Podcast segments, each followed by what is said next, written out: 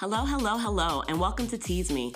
This is a podcast about the intersection of golf, business, and life. And occasionally we'll drop some gems on networking and just how that makes your life better. Because knowing more than one person is actually a good thing. Hello, TeesMe listeners. This is season two, episode number 25. And it's actually a follow up from number 24 with Adriel Sanders. If you recall, Adriel is a corporate attorney with over 10 years of law experience. She packed her bag in her Josephine Baker jacket and bought a one way ticket to France. This bonus ep is like a bag of baguettes, bread, not diamonds. We'll talk about golf, we'll talk about croissants, We'll discuss real estate, and Adriel will share her vision and experiences as a woman of color in France.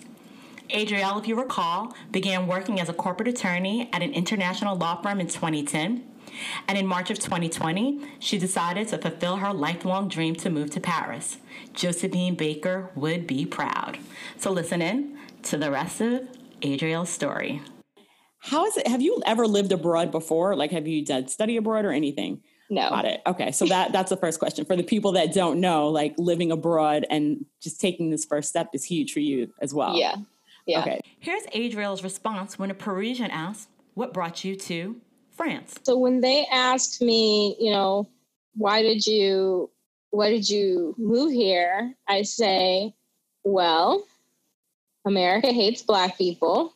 So I had to go someplace. I was like, I had to leave. And they were like, they're always like, oh, Yes, so sad, so terrible. But now you are in France, and it's okay, right? It's okay. and that's that is what people always say to me. That's that is exactly how they react. Is the moment I say it, they're like, "Oh, yes, so so terrible," and then and then they usually make a, a comment like, "Oh, and Trump, Trump, oh." I suspect you weren't expecting that, but if you're really listening, then you understand that Adriel's inspiration comes from Josephine Baker. And Josephine Baker is quoted as saying, One day I realized I was living in a country where I was afraid to be black. It was only a country for white people, not black, so I left. I had been suffocating in the United States. A lot of us left, not because we wanted to leave, but because we couldn't stand it anymore. I felt liberated in Paris. Josephine also said, To realize our dreams, we must decide to wake up. Hear Adriel's reflection on being a Black woman. We should be proud to be Black women. And I am, like, I love being a Black woman. Like, I wouldn't want to be anything else.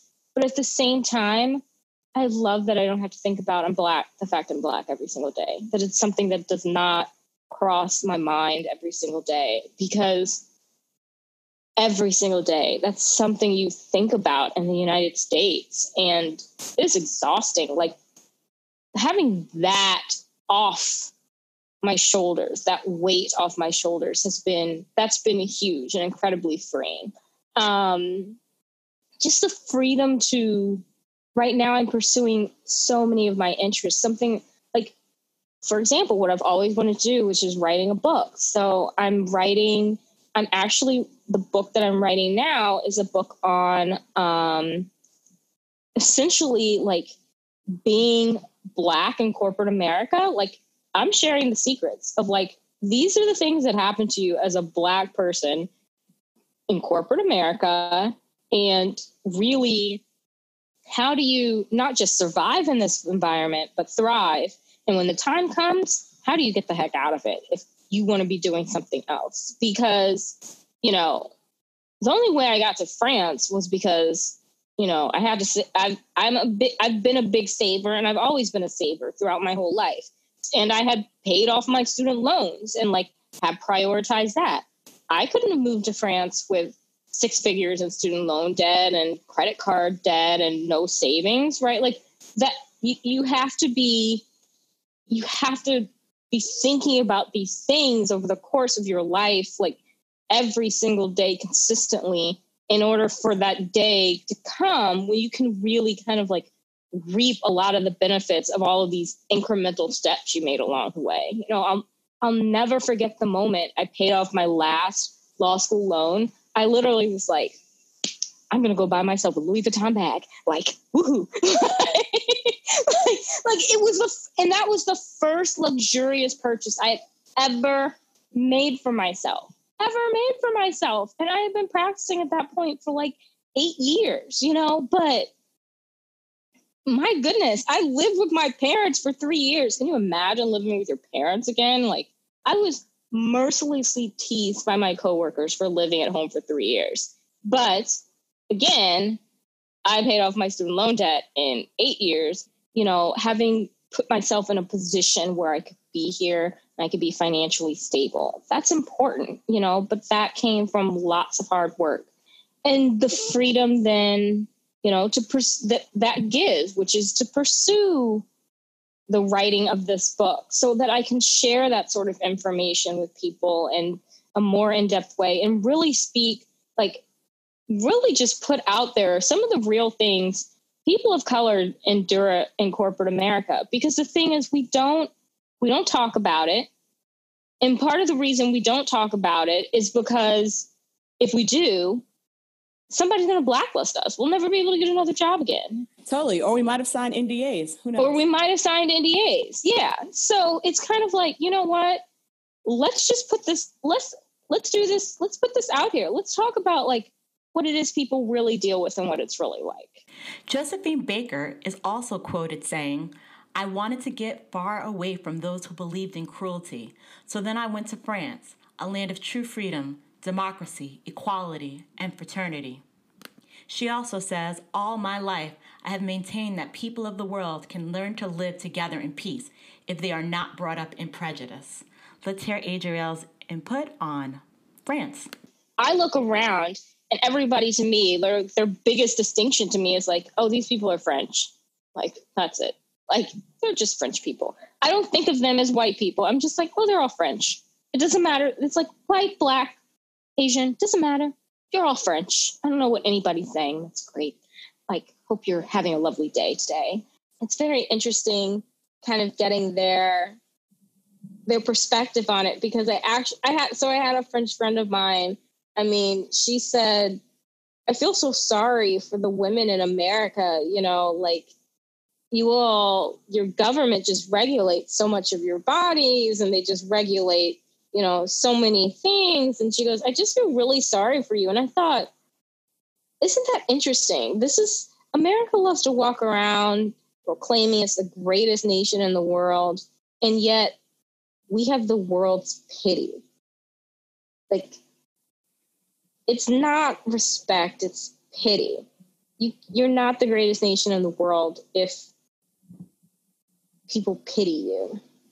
Yeah. So and it's interesting that you're saying that because we would never get that perspective because think about our news is all filtered yeah. and controlled and it's not that's i like to watch bbc just to hear the other perspectives of how news is told but you're looking at it as an american looking at America from the outside looking in now. And so you're getting the real opinions and the real perspectives of other countries or this particular country being France. Mm-hmm. But it's that's um yeah. It's it's it's weird to look at it from the outside and look in. Like the whole mask thing, I just I fundamentally I don't understand it. Like they t- I mean they told us when we were coming out of confinement, they were like, listen, you have to wear your mask if you don't wear your mask and we don't keep coronavirus cases low, then we're all going to go have to go back in confinement. And everyone was like, we don't want to go back in confinement again. We'll wear the mask, right? And everybody set up rules, and it's hand sanitizer, and it's this, and it's that, and you wear the mask, and that's that's it. Like it's just that simple. It is sometimes eerie and frightening when the quotes of another generation are relevant in your time. Josephine Baker also said, Americans, the eyes of the world are upon you. How can you expect the world to believe in you and respect your preaching of democracy when you yourself treat your colored brothers as you do? She also said, I ran away from home. I ran away from St. Louis, and then I ran away from the United States of America. Because of that terror of discrimination, that horrible beast which paralyzes one's very soul and body. Let's talk to Adriel about real estate in Paris. It's always interesting to watch those travel shows where people like destination and they relocate their lives. I can't remember the name. They're on HGTV or something. House Hunters International. Thank you. Thank you for the name. Thank you. Yes. And so like they take these people into these different towns and these areas and they're trying to figure out their like market. What can they afford? What are they looking for? Like I've seen people go to different parts of like Italy to like relocate or I've seen a lot of Caribbean islands and I think I saw mm-hmm. one for London but it, it was never clear to me. I'm like, how are they making the decision? Because I'm always thinking from a New York perspective, like proximity mm-hmm. to X is going to be most expensive, and that's how like yeah. Works. Yeah, so there are some like there are just some neighborhoods that are more famous than like that are more considered more hip than others and more famous than others. So like for example, the Marais, like that's considered hip and famous. I and that's like where all the tourists go. I don't know like how that shift came about where because it used to be a primarily Jewish neighborhood. Um, but so I don't know like historically how that shift came about, but now it's considered like the uh, hip place. And you know, if you want to buy an apartment in the Marais, yeah, you're going to pay you're going to pay more money for a studio. Like you could pay four hundred thousand dollars for a studio and if you took that $400,000 and you moved, you know, three streets over and you're in the third, then you for $400,000 you might get a one bedroom, right? Like it's it's it just it really it's just some neighbor neighborhoods are considered hipper than than others. And you know, there, I don't I don't really know what the his like what the history is of and how it how that changes. It's just kind of like whatever the hip neighborhood at the time is, it's going to be more expensive. Don't worry, you'll put it on your YouTube channel and teach us. Yeah, exactly. I did not leave anything in the United States. Everything I, I shipped over, I moved it here. Um, and so it is now here in France with me, just waiting for me to find, you know, a slightly bigger apartment and frank, frankly to buy an apartment. That's really what I want. So wow, a one way ticket to France. Exactly. It, well, it was technically a round trip ticket because it was cheaper. How has that been as an adjustment? Just eating, like, what do you? I guess you're not eating like Americanized food. What no. You you know? So every morning I have a croissant. So I have a hard time saying it the English way now because I've been indoctrinated into saying it the French way, which is croissant. Um, I was told because I kept being like croissant, and people were like, "No, croissant, croissant, croissant." They're they are it.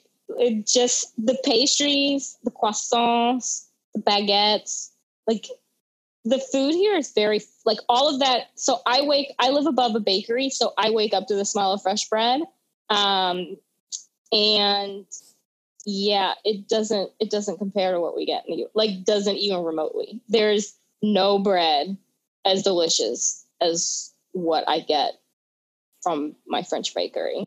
France, you can only eat during certain hours.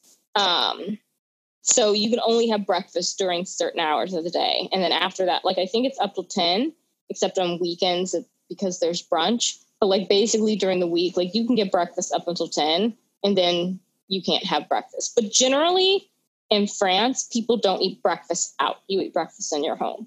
Um, you have lunch out. Lunch is from one to maximum three o'clock if you're lucky. That's it. If you don't eat during that time, you don't get food again until seven o'clock or eight o'clock.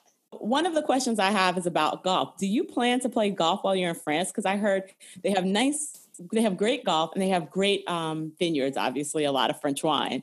So, what are the plans and the conversations around golf and vineyards? Yes. So I definitely want to go play golf. Um, and I do, I have my clubs actually sitting in the living room right now. I don't know where a course is yet. And so that's what I need to figure out is kind of where it is. And then once I figure out how do I get there? Um, because unlike DC, I have no car. So like navigating all that. Early in the summer, I went to see like castles. I went with my friend to the countryside and I saw a bunch of castles. But like coronavirus cases were going were very low at that point, and now it's really it's there have been some pretty sharp increases, and so it's just it's something I'm just going to wait on. Um, before and, and instead of doing that just for for frankly my own safety. So yeah.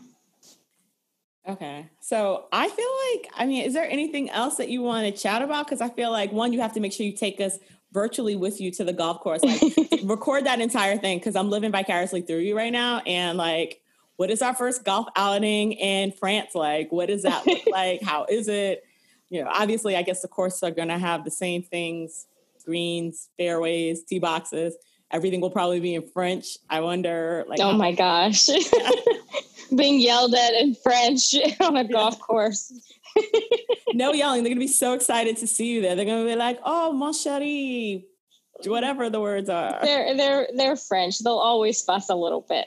okay, got it. Well, you'll have a baguette and a ball. That's all. Exactly, right? Oh my gosh. It's quite uncanny how much Adriel resembles Josephine Baker, or at least her story.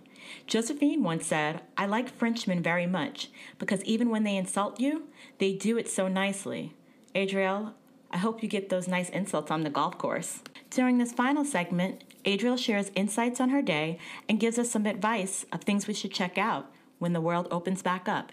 I walk 40,000 steps a day, so it doesn't really matter at this point what I eat because I'm walking it all off. Like it's it's crazy. No, that's amazing. I'm sure like just take us keep taking us on the journey. I follow you on Instagram so I get to see all the stylish styling and profiling you're doing out there in Paris. Yeah. Thank you. Yeah, yeah. It's fun. so okay for so i guess we'll end here i mean this has been an excellent conversation but for anyone coming to visit i guess people are not visiting right now no. but if you had if they were coming to visit paris what mm-hmm. is the mm-hmm. first thing you tell them that they need to do or see? You have to see the Eiffel Tower at night. You have to see the light show. You have to see it sparkle. The first time I saw it at night, I was with my younger brother, and even he said, Wow, like it is an amazing experience. What you do is you go to Le Trocadero and you face the Eiffel Tower and you stand there with everybody else, and there's going to be music and there'll be dancing and there'll be you know people like selling trinkets. But you get right up to the balcony and you stand there and you watch the Eiffel Tower sparkle at night, and that that is the must. That is the must see, absolutely. And then after that is the Musée d'Orsay, mainly because I like Impressionist art, and it has the largest collection. I hope you enjoyed our episode with Adriel Sanders, our modern day Josephine Baker. I'll leave you with one more quote from Josephine I believe in prayer. It's the best way we have to draw strength from heaven. And didn't Adriel do that? It's 2021. I challenge you to pray for what you want and to act on it. This is TeesMe.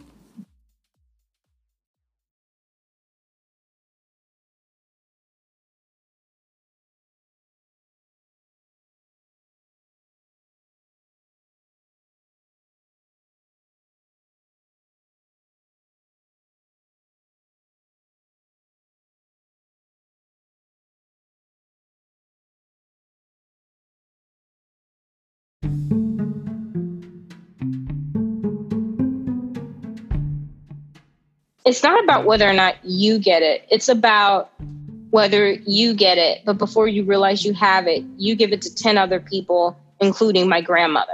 Yeah. Yeah. That's that's what it's about. And we all recognize in France, we recognize I'm not wearing the mask for me. I'm wearing my mask for you. And you're wearing your mask for me.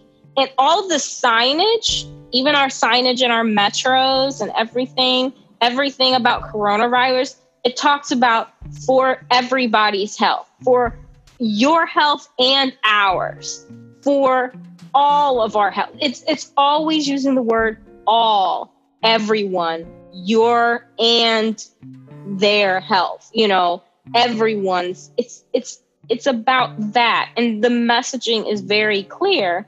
This is not about you this is about the person standing next to you. Governor Cuomo, if you're listening and you need someone to produce a PSA specifically designed around wearing your mask, staying six feet away, and playing golf, you can contact me. While this was produced at the countertop, I'm sure that with production level equipment, we can make an epic conversational piece. Thank you.